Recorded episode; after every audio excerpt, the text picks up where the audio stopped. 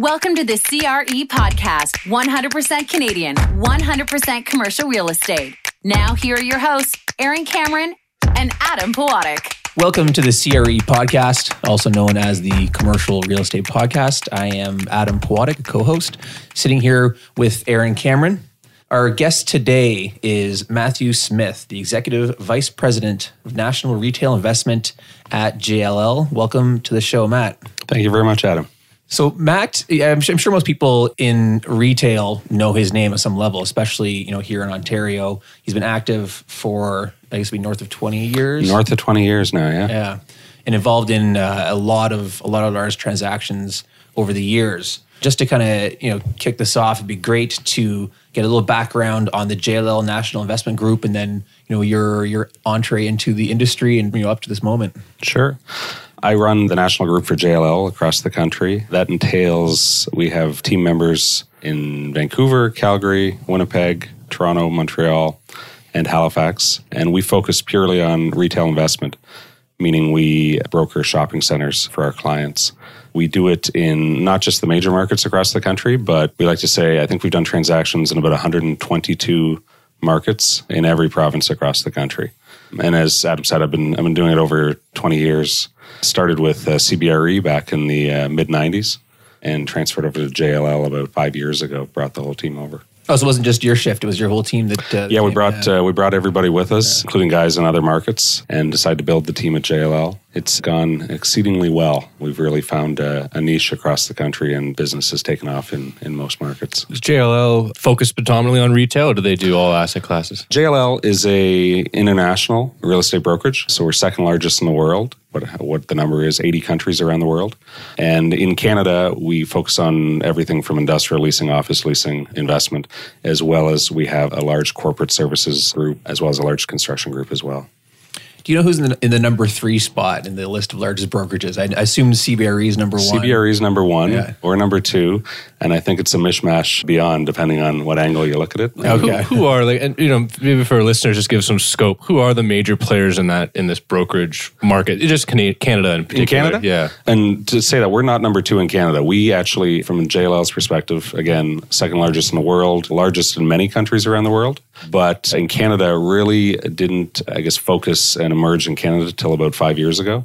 So it's still growing rapidly in Canada. Other major players, Cushman Wakefield, Colliers, Avison, I'd say on a national scale. That's who who's remaining. And then the investment banks on the investment side, the TDs and the RBCs. That's you. You just see the table when you're trying to win business. Yeah, most yeah. of our most of our time, if you talk about national business on the investment side, most of our competition comes from either CBRE or one of the major major banks.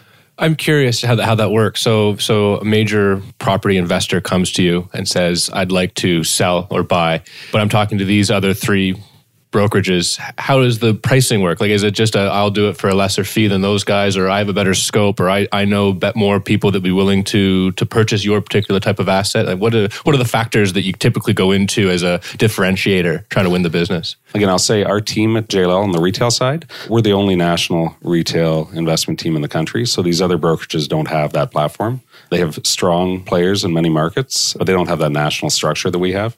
So that's a distinct advantage right out of the gate for us. But when it comes to actual, you know, perhaps in an individual market in the Toronto and bidding against some of these other strong competitors, I think you have to, price comes into it sometimes, unfortunately, quite frankly, mm-hmm. with, with some clients, uh, because that's not always the only thing to consider. But we like to focus on, you know, what's the creativity behind the deal? What are the different options you have? What's our reach in terms of buyers?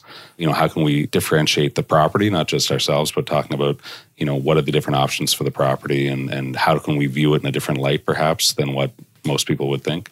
Look at putting it on a pedestal, perhaps, that sets it apart. And you really have to get in. That's a lot of forward thinking before you get into the pitch. A lot of, you know, not every, sometimes you drive by a shopping center, they all look the same, or they, they all suffer from the same ills. But when you really start digging down, you realize where you can perhaps. You have to really know the asset before you sit in front of that client. You have to know the asset. And, and I think it's experience. Like I said, we've been doing this over 20 years. We do about 50 transactions a year across the country. So experience leads to some of that advantage as well. I, I will admit that driving through the suburbs, the, a lot of the malls do tend to blur together and look uh, look the same. But they also tend to have a lot more national tenants in them. So as a financer, I love seeing that because the rent roll is going to be a lot cleaner. Sure. I joke to my kids. I say, actually, Canadian retail at times can come, become boring. You go to the States and you get all excited because they say, oh, look at that restaurant and look at that. And I've never seen that grocery store before. Whereas here we kind of roll out, we got three, three of everything. We got three grocery stores and three pharmacies and three home improvement stores, et cetera, et cetera. I guess safety and security and, uh, and consistency sometimes works. How important is marketing in your business? From maybe on both sides, marketing the property when you've secured the client and, and marketing, just making sure the clients know that you're there, that you're an option. Very important. We, again, time in the business uh, has a lot to do with that. So, you know, over 20 years of doing this, you naturally, your name becomes known. It's a number people call or an email people know. Which you must, you now you're five years into Canada. Do you find you're still, still a bit of an uphill battle where you're not the first? People don't think, hey, I got to sell my property, I better call JLL. They probably think I should reach out to CBRE or one of the other competitors. Yeah, and I think I think it's a product by product. So again, our platform was well established before we came, mm-hmm. but JLL certainly had those growing pains in the first two three years. That you know, were they at the table on this pitch? Were they at the table on that pitch? No, because they were the new player, and so you go to the traditional guys you always go to. I think now five years in, we've overcome a lot of that. Great. We find, and not just uh, you know, I talk about the retail We've got national industrial investment guys across the country, office investment, a newly, a relatively newly formed uh, apartment platform as well. Apartment platform yeah. as well, and so it's a really the, the, great thing that we've found because you know under five years wasn't established before, doesn't have long established practices in terms of how to do things. We've created a new way of doing things, and these national teams and cooperation and involvement of everybody across the country is really it shouldn't be because it makes sense. But in the traditional Canadian investment brokerage world, it doesn't exist anywhere else. It's usually small, you know, kingdoms, I guess, across the country of different guys, yeah. fiefdoms of people doing their things and keeping their elbows up and keeping everybody else out. Beyond uh, people, some people wouldn't believe it when you see JLL, but we sit down every you know, every week. We're on a call with all the guys, and that's not just our retail guys, but our industrial guys and our. And How many people is that? Say 20 for the the top guys across the okay. country. And it's just sharing ideas, sharing what's going on in your particular who, industry. Who are you meeting with? Like every meeting we have, we tell everybody who we're meeting with. What's our pitches coming up? What are our pursuits? What are our listings right now? How are the listings going? How many bids do we have on this? How many bids? So I know what the apartment guys are doing if they're meeting with guys, which is really rare. There's a lot of crossover too, though, right? I, I mean, imagine you got, I mean, we know sitting on the financing group, a lot of our clients play in lots of different asset classes. And that's that's the strength of it that I can walk into. I can be an investors group in Winnipeg and say, hey, what you know i just heard you're dealing with our guys in montreal on an office building and how's that going et cetera et cetera which you don't find in a, in a lot of other brokerage shops right now and as, as a testament to Matt's national coverage, I probably know him best from all the real estate forums across the country. He follows them around like as the Grateful Dead on tour. It's, uh, it's the same phases. So I, I, see I see him more in cities outside of Toronto where we both live than inside. But do you find difficulty in trying to cover uh, country the size of Canada? Absolutely my wife finds it difficult for me to cover the country the size of Canada as yeah. I'm always jumping on a plane somewhere. In this modern age, you wouldn't think that we'd have to have that much FaceTime with people. You think you get on uh, conference calls and, and video call conferencing, but it's important to get out there, meet people face to face, we see the product. Our, sorry, we hear it from our guests regularly that one of the things that typically people are attracted to in real estate is it's one of the few remaining relationship industries, sure. right? Where you need to have that relationship. It needs to be a face to face interaction on a regular basis in order to maintain that familiarity and comfort. So, out of, I'm going to ask you about, try and keep this more national scope. Out sure. of the 122 markets you've done deals in, what is currently your favorite city to do deals in? Mm, good question. uh, you can't say Toronto. yeah. Yeah. We're going to, so we'll cross Toronto off the list. Yeah. That's fine. It's a combination. Where do I like to go to versus what do I like to sell? Your favorite steakhouse? Yeah, no, exactly. it's, it's enjoyable to go to Vancouver, but it's very difficult to do a deal there. Love going to Halifax but also it's, difficult. It's to difficult to do a deal for different for much different reasons, yeah. and so you can lay, lay it out like that across the country. You know what? A couple of great markets are those. I'd say the major markets, but maybe a little bit off. Not the Toronto, Vancouver, Calgary, Montreal. Maybe you step back to an Ottawa, or you step back to you know an Edmonton. Edmonton, not right now. We can talk about that later. But you step back to some of these secondary uh, major markets, and when you do get product there, there's great interest, great velocity from all the uh, institutional buyers. Because they have to pick up product in these markets. They're usually strong, stable, good income levels. And so uh, retail there looks really good. It's usually a pretty straightforward transaction to do. Can we jump in a little bit to the more the, the specifics on retail? Matt, let's clear the air about, you know, just the, the notion that retail is a dying asset class and, you know, everybody should be stay clear because eventually we're all going to be shopping online. What's your response to that? Absolutely. No, no. It, it is it is the topic of the day. I, I was doing. I had to do a couple of public speaking engagements back right or the week that Target announced that they were walking out of Canada, and so you know I, I became overwhelmed with Target questions, and and now here I'm sitting with you guys as Sears has mm-hmm. announced their troubles. Now this is nothing that was unexpected. We've been kind of waiting. You, if with you've bated walked breath. through a Sears in the last year or two, Yeah. you could have, it was Seen easy it to tell. Yeah. yeah. So it's, it's something we've been dealing with the unknown for a while. So now perhaps we're dealing with the known, which I guess is a good thing, although there's still a long ways to go.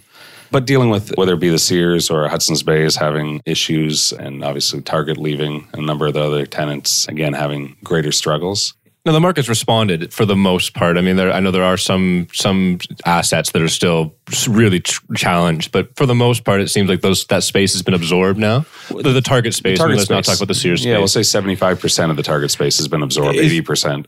Is it a case that the Sears, let's you know, play worst case scenario that Sears really does just sort of exit and closes down most of their their stores or all of their stores? Is that the straw that breaks the camel's back? Like it's just one too many empty, large, large space. No, I think again, I think there's it's the same story as with Target that you've got the haves and have-nots. You know, I think number one, in all their spaces across the country, we're talking about two dollar net rents, three dollar net rents. So it's very cheap space. So in the good markets, in the good locations, in the good malls, that's going to be a boon to any landlord. You're going to be able to figure that out. There's tenants. There's still capacity to put tenants in there and and make massive returns on that Sears space. Obviously, there's going to be those hurt in secondary markets, tertiary markets, two story Sears and one story malls, all those things you picture, you go, wait a minute, what am I going to do? There's only so many interesting concepts you can put into 60, 80, 120,000 square feet. So there are going to be those hurt. And it's a, you know what? I think there's also uh, a lot of leasing groups just gave a big sigh of relief because they're through most of the target issues. Well, ramp it up, boys, because now you got to you got to Do it again. Well, at least Yeah. they've kind of they've got the infrastructure in place to do it. they've got the plan. They just got to dust it off and get going again. Not even that much dust on it either. No, no, no. So who who do you see or who is filling that target space? I mean, is it a combination of some space being demised and repositioned, or is there is there a couple sort of big stores that are that are taking advantage of the newly available space? I think we're a little early on the um, Sears projection to figure out who's going to go in there, but certainly with Target, you know, the first tranche was getting all the Canadian tires and the Loblaws and the Lowe's into a number of the locations. Like the kind of like the top thirty percent of the locations. Sure, and you Just, uh, you yeah. you know slide them into the box and it fits and it works. Were there bidding wars? You think for some of those locations? I mean, some Target locations were fantastic. So were there Yes. often where everybody put their hand up, and then all Yeah, this we had great three- situation for the landlords? You had three, four opportunities on on each one, but that's a, a very limited number. Okay. a very limited because you're usually dealing with even if it is a great location, even if it's a great store, most of those retailers had, Had something, something- within Sure. a kilometer Yeah, course. So you may only end up with one or two. But in terms of alternative uses, you know, there was a long list of those mid box retailers: the Winners, the H and M, Giant, the Giant Tiger, Buy. in some secondary. Did you put Best Buy. Dollarama in that that group? Uh, Dollarama, yes, although they're a little tougher because of the the size. They're a little smaller, so you Mm-hmm. gotta you lose the back half of the box if you slide them into a unit.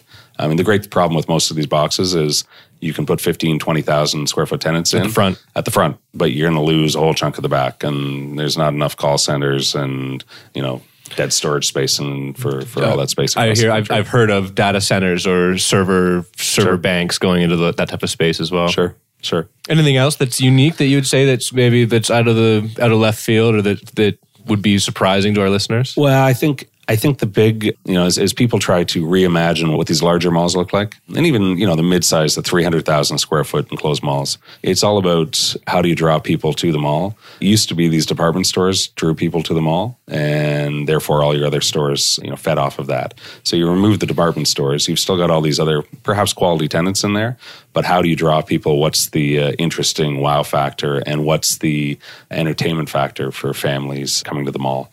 And so you see a lot more entertainment concepts. You see a lot more party concepts. We're talking see- like like glow in the dark mini putt. Like what do you? that's for the of- that's that's uh, for the smaller malls. Yes, there's uh, one that recently sold in Saskatoon that has a large mini putt facility in it. And I was joking with the owner of it, and they said that actually is a two hundred thousand a year business. The mall owns it. Right. They said Oh, that's a interesting. two hundred thousand in income for us off that mini putt glow in the dark. So we're actually not getting rid of it. Great date spot if you're 14 years old. Exactly. I remember um, when I was in university, Masonville Mall in London had one operating in the epicenter as well there. I don't know if it still does, but it was busy all the time. And, you know, I, I spent a little money there. So I guess the, the, the concept works. It's uh, so you can you can design these you know entertainment spaces and how do you get people in, but it's also just the retailers you're putting in. How am I? What kind of retailer is going to draw people and be an interest factor? Things like that we don't think about as entertainment. And I read that restaurants falls in the same category, that a lot more restaurants are popping up in malls. now. Restaurant increase increasing your percentage of restaurants used to be you know at twenty percent, and now you put it up to thirty percent and thirty five percent. Talking about pure total space of the total, square footage of yeah, the, and of the that, mall. that obviously varies on a mall by mm-hmm. mall, but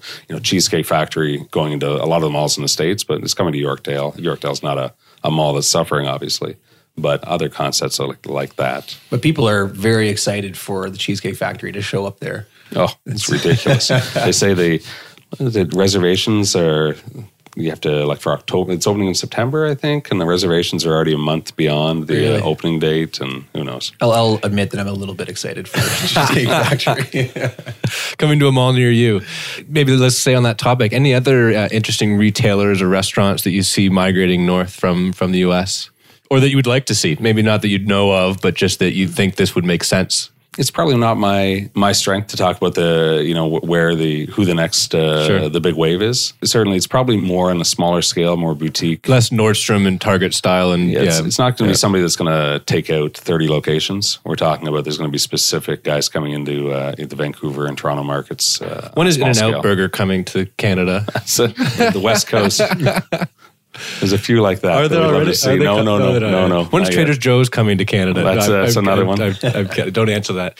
So I, I asked you this earlier, and also uh, before we got on air. There are a lot, and maybe this is on the same line of thought. You know, with these stores like Target and potentially Sears leaving, and you've got these enclosed malls and in many smaller markets throughout the country. You know, smaller markets, let's call it ten to fifty thousand people, right?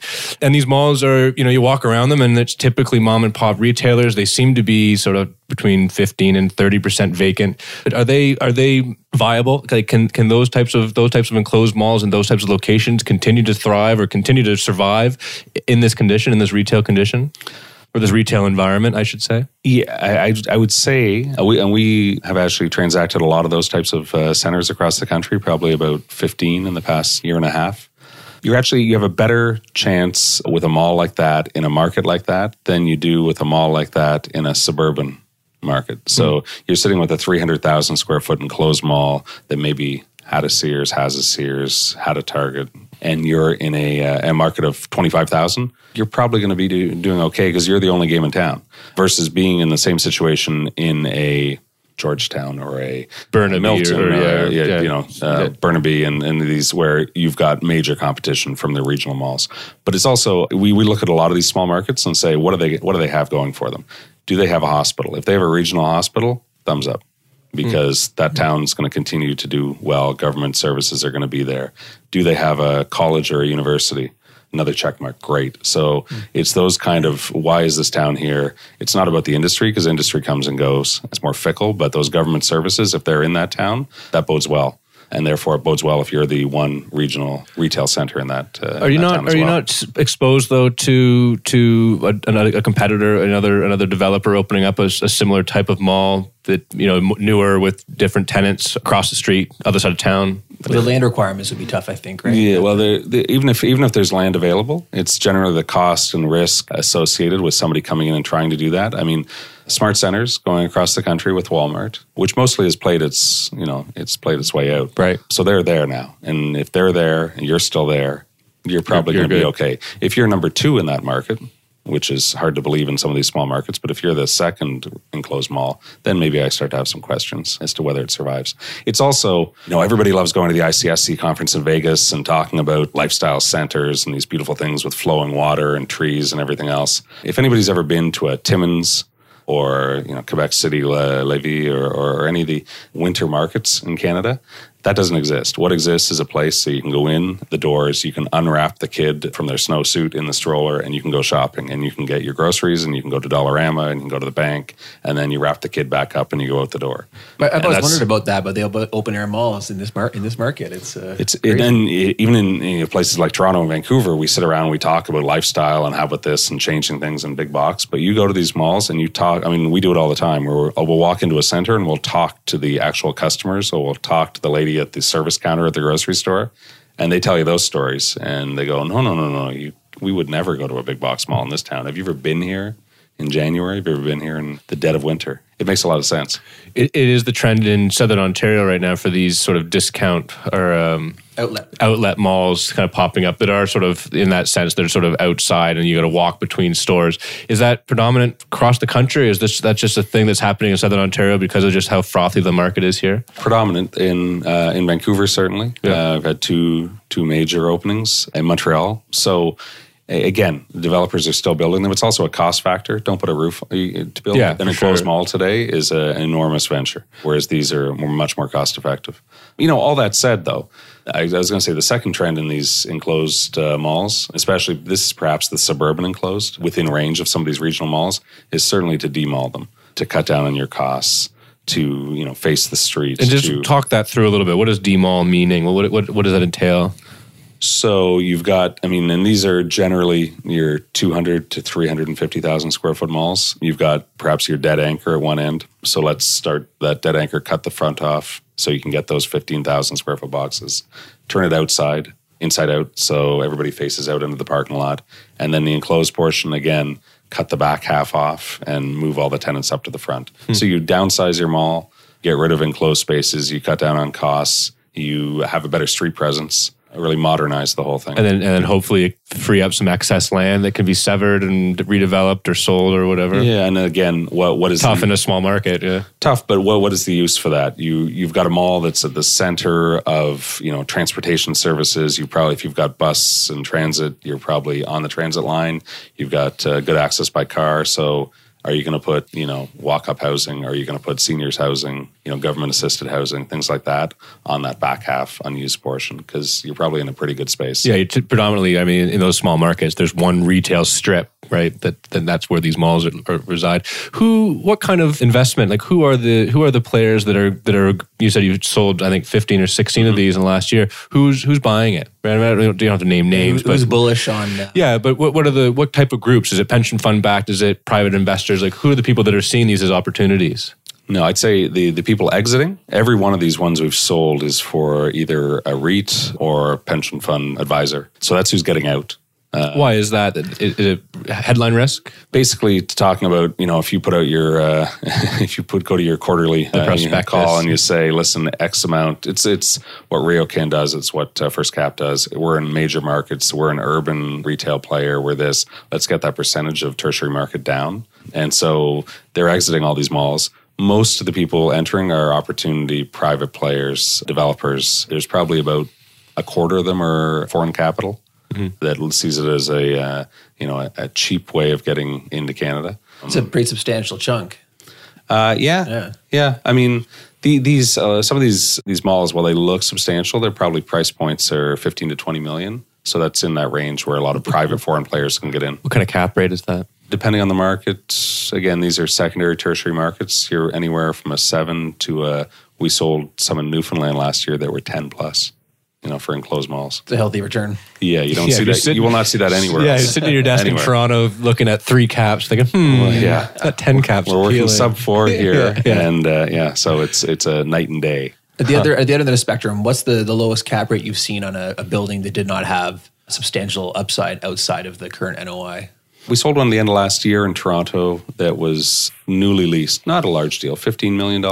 But we had 43 offers on it, and we sold it at a 3.4 cap with long term leases with no immediate development upside. You, you can't see it, but Aaron and I both just raised our eyebrows. Yeah. The Really? now, there are some that have sold in you know Vancouver that are in the sub three, but there's always a question of development and different things going on with some of those. And in, the, in that bidding group, was there a few groups that were in the, the kind of mid three cap area? Or was it one buyer? was it uh, one buyer that really kind of jumped out? We had 10 below a four cap. Wow. Okay. So a lot of people see value at that mm-hmm. range. Yeah, I think I think the interesting thing about it when you talk about the market, especially in a place like Toronto or Vancouver, isn't necessarily the cap rate. It's the fact that you had ten guys under four, and of those forty three offers, I'd say all of them were under five and a quarter. And you said this is long term. This is just like grab and hold, put your money down, and sit and sit, sit and let it. So and you 10 could, you could so I mean yeah, and so you could in theory you know project your returns over a thirty year horizon and justify the cap rate in kind of that manner. Right? You could, you could, which And- I'm sure is what most of them are doing. Right. And uh, you know we're dealing with some things down in the beaches now, where we're talking about similar sorts of interest levels. And Yeah, and so so that leads us into demographics, and and so how how focuses your team on demographics? And I mean, might, certainly with retail, I mean that's one of the biggest asset classes that really depends on who lives in and around that that particular asset. How deep do you guys go? What kind of resources do you use? We we have a number of different services that we uh, that we pull the demographics from. Uh, but with any whether you're in retail leasing or whether you're in our business uh, or any landlord, it really is one of the major drivers as to why you're putting a tenant where you are and why you're buying a center where you are. You know, it's it's funny because and I, I mentioned places like you know the provincial capitals, the Victorias and the Ottawas and the Edmonton will get there. Yeah. Edmonton, Yeah, yeah, exactly. It'll get back there.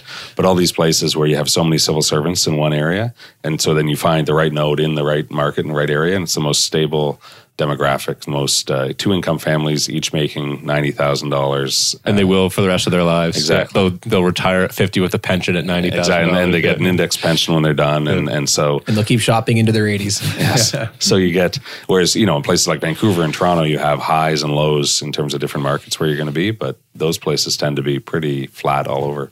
So where are you seeing? Uh, obviously, demographic studies would, would uh, you know lead to development if the numbers make sense. So where are you seeing the most building across the country right now? Continues to be Southern Ontario and the Lower Mainland. There's still continuing, and it's probably a trailing effect, but in Alberta, there there still continues to be a lot of retail development that has continued on, and actually, it hasn't suffered through the downturn in Alberta. Would that be in terms of projects that were started kind of prior to oil tanking, or just people groups that realize they're looking at a 40 year time horizon? So generally started before, but nothing stopped, I'd say. And like I said, the leasing hasn't really suffered, which is the amazing thing. You know, you pre lease X amount, you get the anchors, and then you think, oh no, we're not going to be able to fill the rest. But they've been able to fill it at, at decent lease rates. So and you, construction costs would be down as well right now. Obviously, Exactly, the labor yeah, market there. is exactly. Yeah, I heard. I was talking actually to a uh, GC out of Alberta saying they're down fifteen to twenty percent. Yep. Just just price adjustment because they got to keep their doors open. You wanted to mention Edmonton or sort of talk through that. What was it in particular that came to mind? It, it not not necessarily in particular, but just saying another one of those provincial public servant uh, markets that works well for retail in terms of stability. But obviously, the downturn has caused some.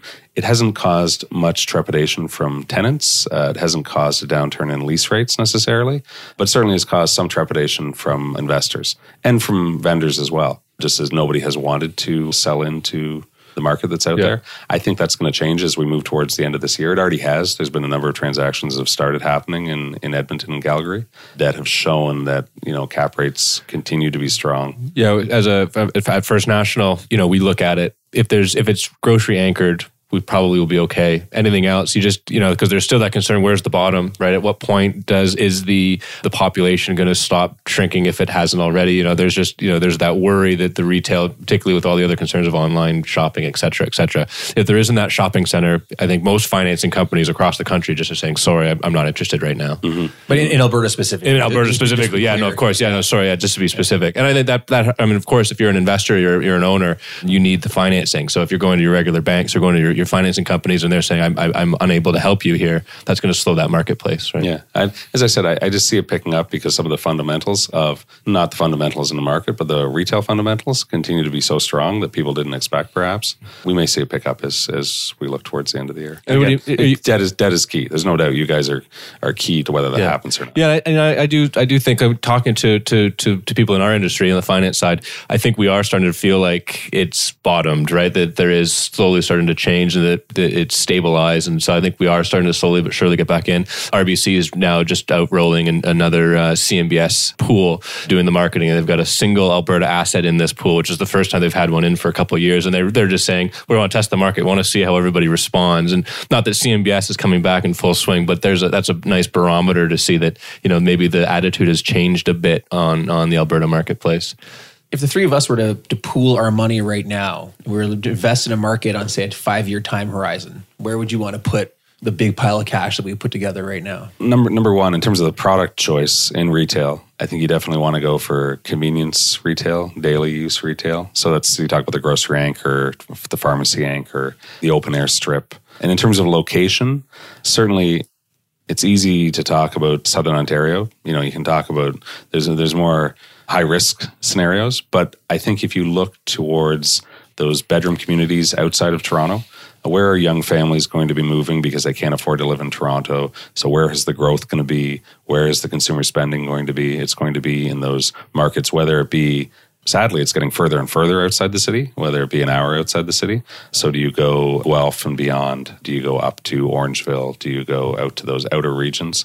And that's where probably the retail growth and the consumer spending growth will be, and you'll be steady for the next 20, 30 years. It's, it's anecdotal at this point, but Kitchener Waterloo's been top of mind for a lot of my colleagues in the industry, whether it be on the lending side or any other side of the of the industry, simply because of the the, the, the speed train that's being proposed to go from Toronto to Detroit, I believe, and with a, with a couple stops, one of them being KW, and that would all of a sudden make the, the trip from Union Station to downtown Kitchener 25 minutes. That, Sure. that For- for- totally for changes reference it. Sake, the, uh, the, the three markets we just discussed are all probably by car in the best times uh, an hour and 15 minutes from yeah, Toronto. with no traffic. Yeah. Yeah, but upwards of two if you're stuck in rush hour for sure. Grocery store reporting revenues. Mm-hmm. So this is a thing that is absolutely standard in many markets around the world, particularly in the US. In Canada, for some reason, it's not. Do you have any comment on that? Why? I mean, I'm sorry. Let me just give some context. As a lender, uh, when you've got these grocery anchored stores, the success of that grocery store matters greatly because if that grocery store is performing poorly and there's a potential that it's going to move to another location, that means the entire center is you know, or it has it has capacity to to terminate that entire center, especially if there's you know go dark clauses or, or co-tenancy clauses or whatever it may be.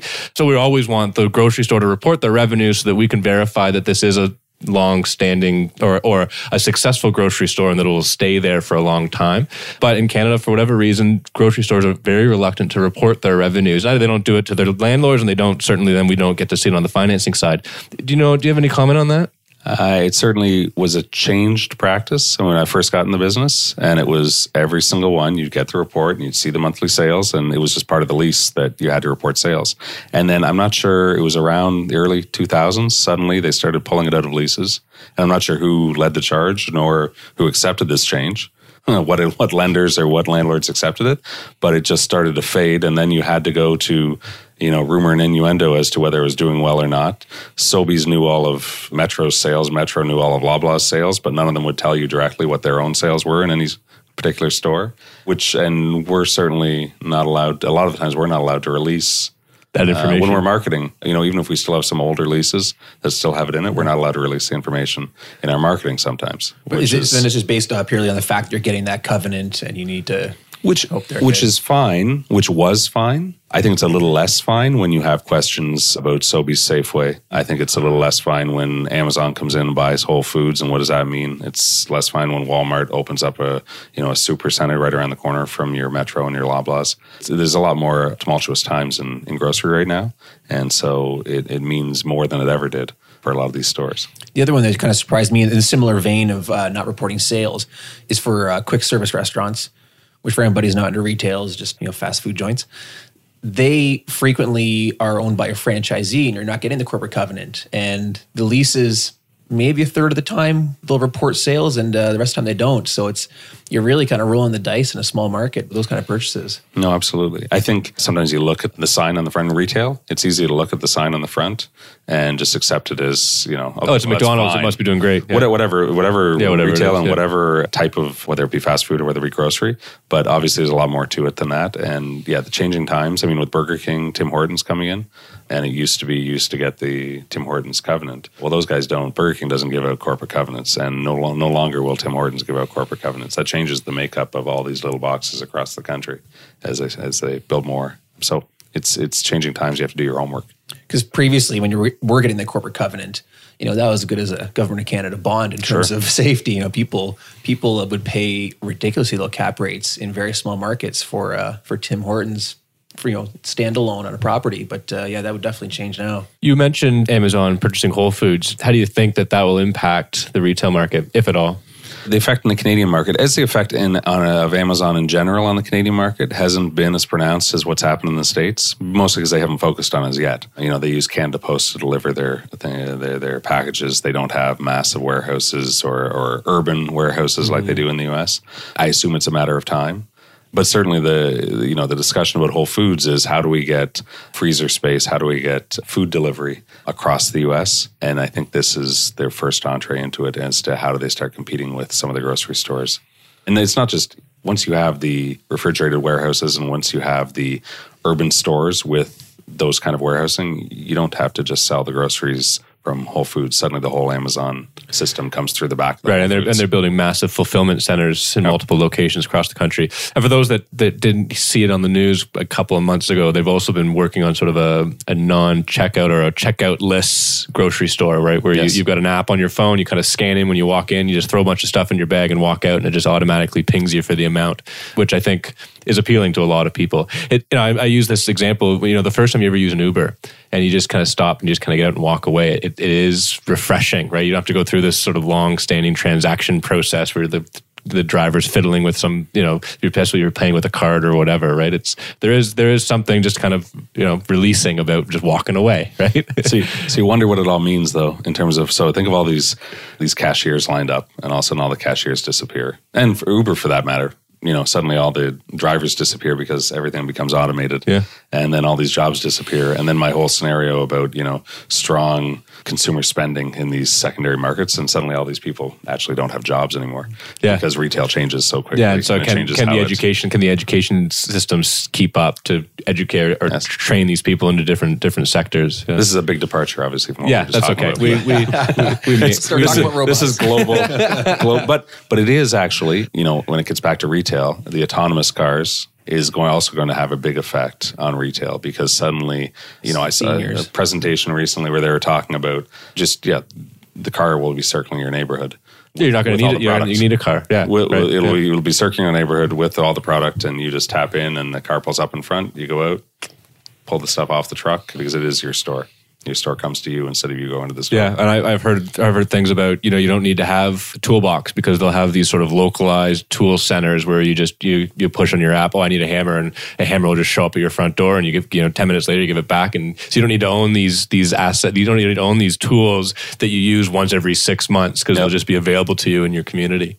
But I think it's interesting. That's also where you go to these secondary markets. This is most of that is an urban phenomena. Yeah all the, the ability to do, deliver these services. You Need a lot of people in that neighborhood, sure. So the question is again, if you're looking at retail, where could you be insulated a little bit? Well, you move away from those urban centers and the traditional retail, you know, perhaps has a longer horizon on it. It can't anything that relies on density is going to have slow adoption in Canada. This is not this is not a dense country out of a no. few uh, other than yeah, yeah, two yeah. or three two or three locations. Is there anything that you wanted to talk about that we've missed? Is there anything that you find interesting in the in your in your industry that would be of value to to mention? What are we? T- what time are we at? 43. There? Yeah, so we're kind of let's. If there's anything else you want to mention or talk about, maybe the only thing we didn't cover was just urban retail. Okay, talking about we you know we kind of touched on it in a few different ways what we were just talking about, but certainly that is the big big push for mixed use urban retail. That's where the institutions are moving. That's where the REITs are moving. That's where the investment is moving in major ways. And so the question is, how does that change retail? How much are these spaces going to cost? How are we going to supply them? How are we going to? We're talking about multi-level podiums with retail. We're talking about how do we get the the shipments in? How much urban mass do you need to have all these spaces? Those are all the questions that are surrounding a lot of what's well, going a, forward. Not I, building big box anymore. That's a good. That's good because I did have that on my mind. You know, how does an IKEA or a Costco enter a, a, a sort of a dense urban environment? I saw IKEA's got a small storefront that they've just popped the up. Restaurant, now. yeah. Is it just the it's restaurant? It's, well, just, it's just for the Swedish meatballs. That's so you get it. The, you get the meatballs, the hot dog, and the ice cream, and, and then a couple a couple items. Like yes. that's that's about that's it. it. And it, so, and what are you seeing in that in that space? Like, how are these these large box stores coming into a market where they? I mean, they can't afford, you know, to, to run their business on 60 dollars net rents, right? So no, so it's a lot of distribution for just like we talked about Amazon, it's urban distribution for online purchases, whether you're Best Buy or whether you're IKEA, then you point of pickup in the city but that requires you know constant constant supply of product to these uh, to these urban centers because you just go to these urban stores because you can't put that much on site. It's small format, it's uh, reduced format, and it's uh, really supply chain management, which is the key to all the. And then you're relying on the, the consumer being comfortable purchasing whatever that particular item is online.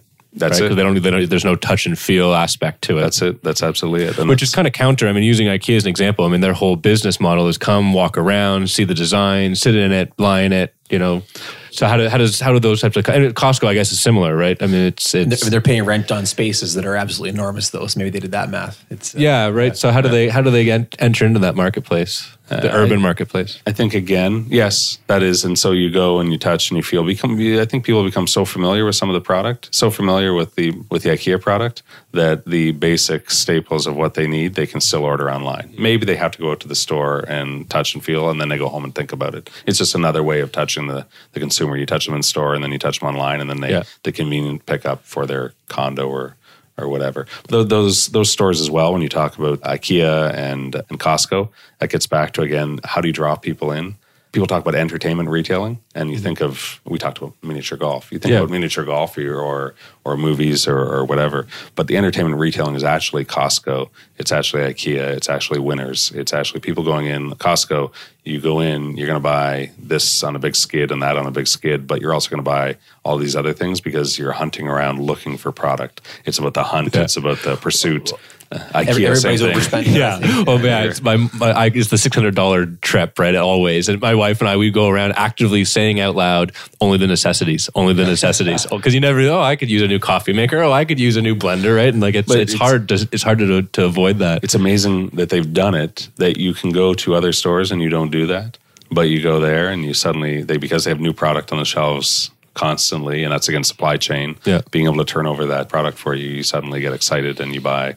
And same thing with winners. You go in it's new stuff women go to winners not because they need to buy something yeah. it's because they want to go shopping I'm very good at just sitting around at Winners doing nothing. yes Uh, that's that's a definitely not uh, it's a female phenomena Yeah, Uh, to- Winners should add sort of some sort of coffee type environment so the men can go and hang out. Maybe actually maybe or a sports bar, put up some at. TVs or something. Yeah, Yeah, I experienced the the opposite. I always like the cost of things in there, but I walk in and just feel overwhelmed by the fact that I got to hunt for it. I'm like, oh, this is exhausting. Yeah, no. Should I'll get a twenty dollar pair of jeans. Like I could just walk across the street and pay eighty and get what I want right away. But yeah, it's, it's a disincentive to me. Do you have any Do you have any idea how the the newer outlet malls are performing? reportedly very well. But again, no, there's no releases on uh, on sales. These are tightly held. I mean, you've either got RioCan or SmartCentres or Ivanhoe in terms of all these malls. I think from the perspective of this is a layman's perspective, even though I'm in the business, a layman's perspective, you go to any one of these malls, we visited every one across the country.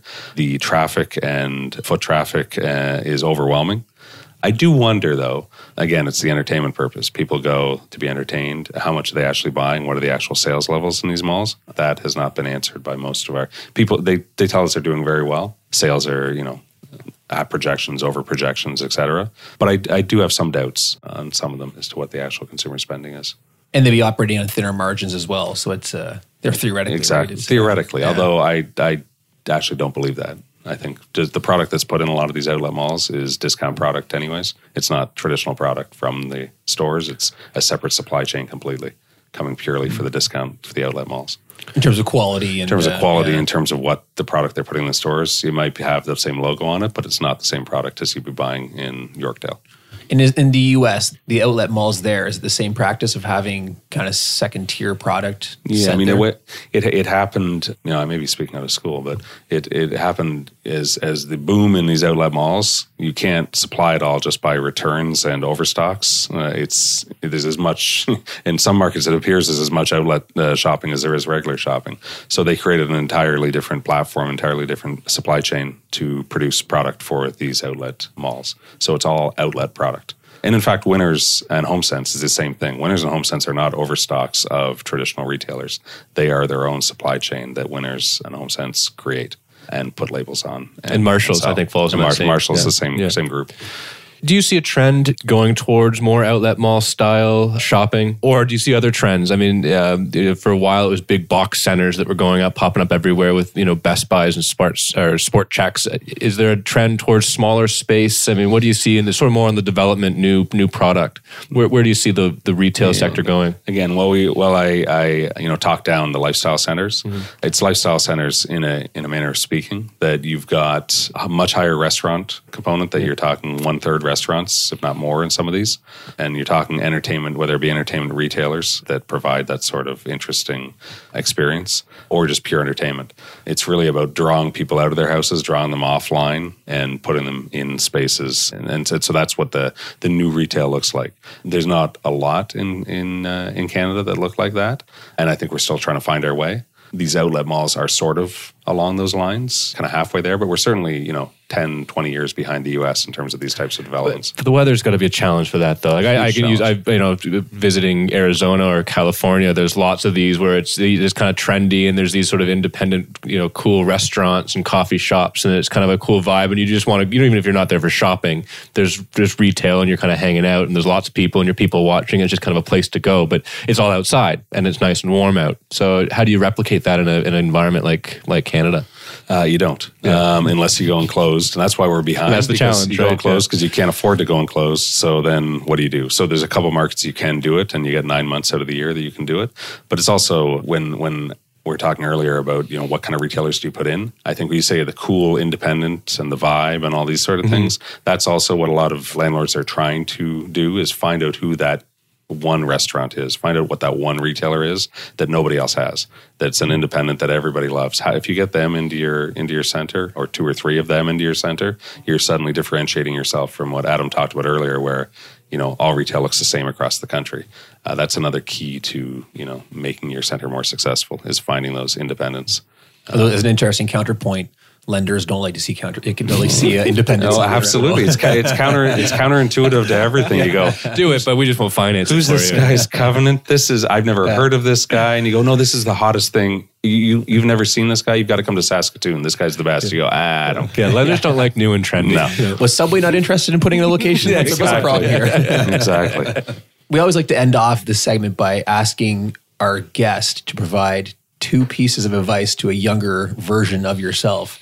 So you go back to start of your career 20 years ago. What two pieces of advice would you uh, impart? First one would be focus. You get into the business, uh, it's you may not know all the different uh, components and pieces of how all the how the business works, but I think you have to find something that interests you, find something that you can be, become passionate about, and focus on it become an expert in whatever that may be. And you know whether that be you know on the on the mortgage side or whether that be on the real estate side or whether it be industrial retail whatever. Leasing. Yeah leasing. You know what? Find your thing and become, find your niche and become the guy for that niche. And you know what? For most of the time for for certainly the first few years you'll be telling everybody you're the guy in that niche and everybody just be going what? Like yeah good luck uh, but eventually you'll get there. And did, did you start retail from day one? Nope. And that's part of you know that's part of the learning curve. That I started off for three months in industrial leasing, and said, "There's no way I can do this for the rest of my life."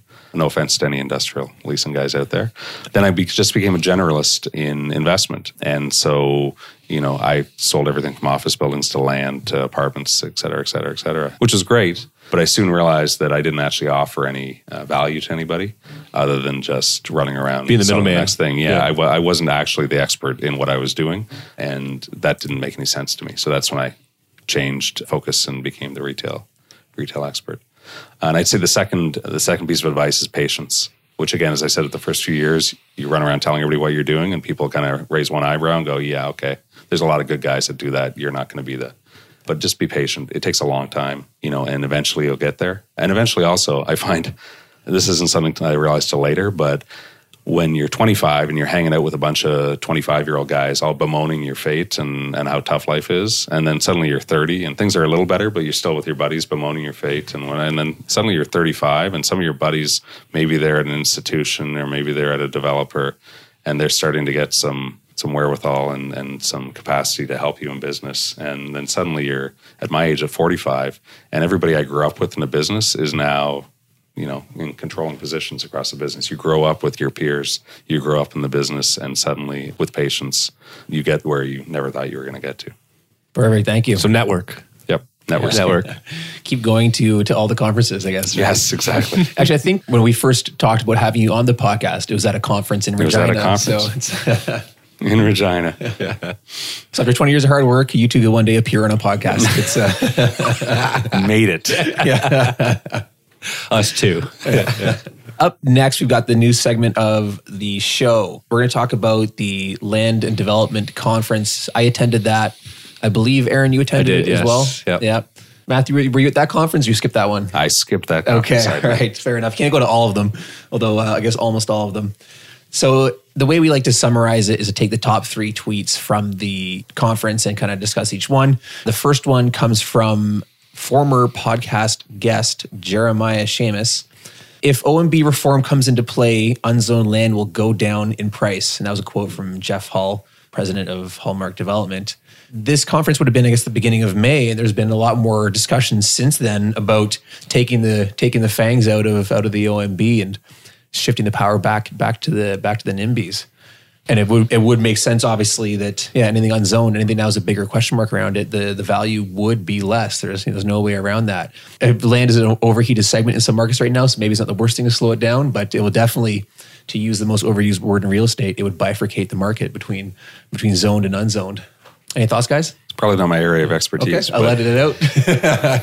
Not my area of expertise either, but I do believe the OMB needs to be reformed, but I worry that it goes too far the other, direction.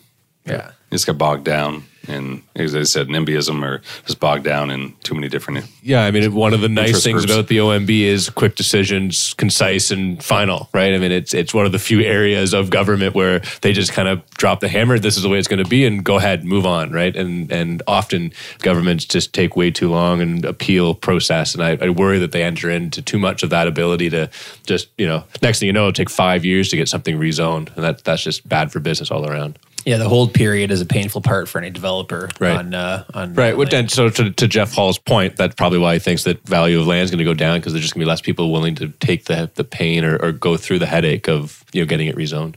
something that kind of flies in the face of prices going down. This is from Igor Dragovic.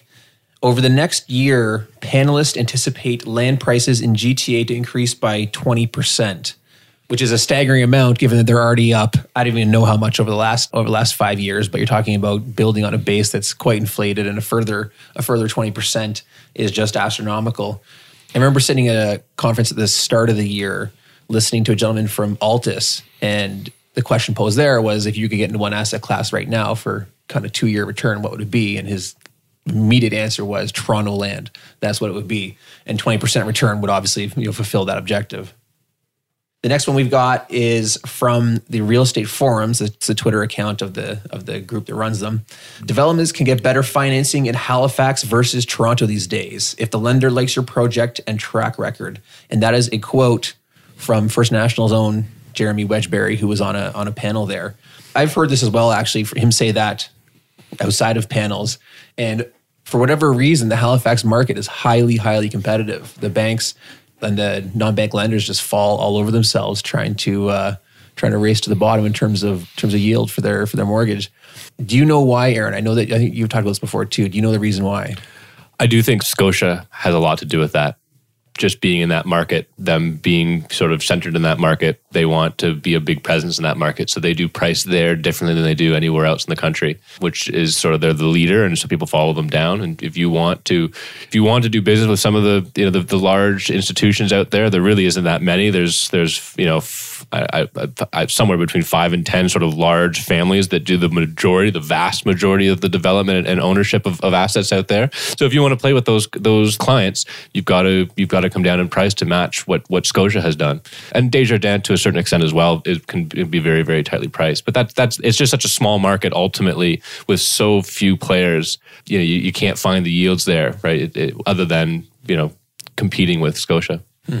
Do you have much exposure? Uh, not exposure. Do you, do you have much activity in uh, Halifax? Uh, we do. We do. We're bringing them all out there in a couple of weeks. No, we do a lot of work in Atlantic Canada. I would say I'm not sure. I mean, uh, lending is different than than my business. I, I don't know if it's something to do. We find it in the Saskatoons and the Reginas and the Halifaxes that people need to put a certain amount of capital out in different regions or different markets.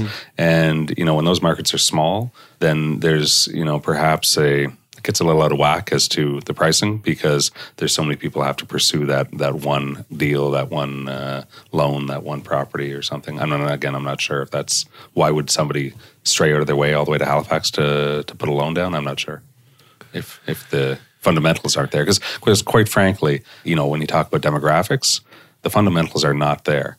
But I was just, I was in Halifax twice in the last six weeks, and the development that is going on in that market, there's few places outside of Toronto and Vancouver, maybe now Montreal, some of the residential going on there, but there's few places that I've seen with that many cranes both for office and residential in downtown Halifax. And a lot of apartments, a lot of condos. Yeah, huge. And and uh, what they're finishing, I think there's four office towers all going up or just recently finished. They're over 250, 300,000 square feet each. In a market like that, it, it was uh, surprising. And if they're owned by separate uh, owners, there could be price competition for sure on the, the leasing side. Now that that said, there's no growth, no major growth. There's no growth, uh, no major absorption in office, and there's no major growth in population. So all you're doing is you know emptying out the the B's and the C's. Yeah, they've got a strong university sort of college education presence, though. Absolutely. Well, they they've got great in terms of employment uh, who you can get there, but there's just not no growth in employment. There's no growth in in anything, but except for real estate. a lot of growth estate. in real estate. Yeah, interesting. Well, that is the end of the show. I'd like to thank our guest Matt for coming on. Uh, it was a great perspective on you know retail at a national level. It was nice to, to not talk about Toronto. Yeah, only. break, break free. Once, if uh, if you enjoyed the show, you know, tell somebody who's into who's into retail that uh, they should give it a listen. If you found it helpful, subscribe in iTunes, leave a review if you're so inclined, and that is. We'll see you in the next one. Thanks for listening. Thank you for listening to the CRE podcast. The information from this broadcast is not to be relied upon as financial investing, professional accounting, or legal advice. First National Financial LP holds Financial Services Commission of Ontario license number 10514 and 11252.